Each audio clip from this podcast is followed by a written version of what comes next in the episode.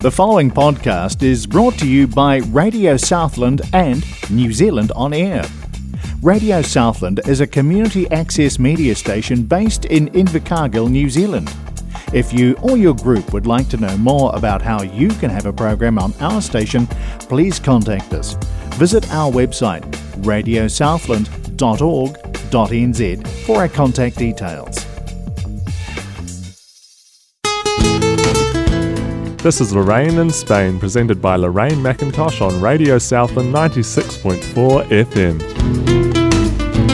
Hello, this is Lorraine McIntosh reporting from Spain for the week. I'm keeping an eye on New Zealand to see how Omicron proceeds, but it's not as dramatic as some predicted. I presume people have access to testing kits. I think, like here, if you have symptoms and test yourself positive, you do report it, as other students or workmates or family need to be protected, and one's absence from wherever explainable. There seems to be little news about how positive cases feel. I ask students that have passed COVID and they tell me nothing much happened to them. My brother in law, the one I said tested all the company staff and had to send 10%, that's 200 workers, home as they had positives, told us this weekend that they estimate now that 50% of their workers, that's 1,000, have now been infected. He said that the most common initial symptom by far was a sore throat. With us in winter here, that could indicate a cold, but with so much mask wearing, few people seem to have had colds or the flu. In Spain, new case numbers are dropping, as is the overall incidence apparently were reported to be looking like going into summer with wave 6 over and the lower likelihood of infection. I was pleased to read New Zealand's news about the border entry plan, as it means I might be able to visit family and friends in August as planned. I'm not sure a seven day self isolation appeals, as that's a fair chunk of a holiday. Hopefully, by then it is reduced to just testing after arrival, like the UK have had. Talking of the UK, Boris Johnson's problems are very much in the news here.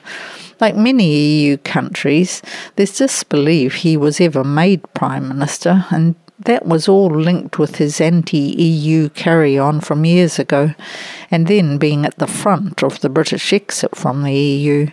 The latest eye opener is the photo of him drinking canned beer at one of these events, and it's apparently Spanish beer, well noted here.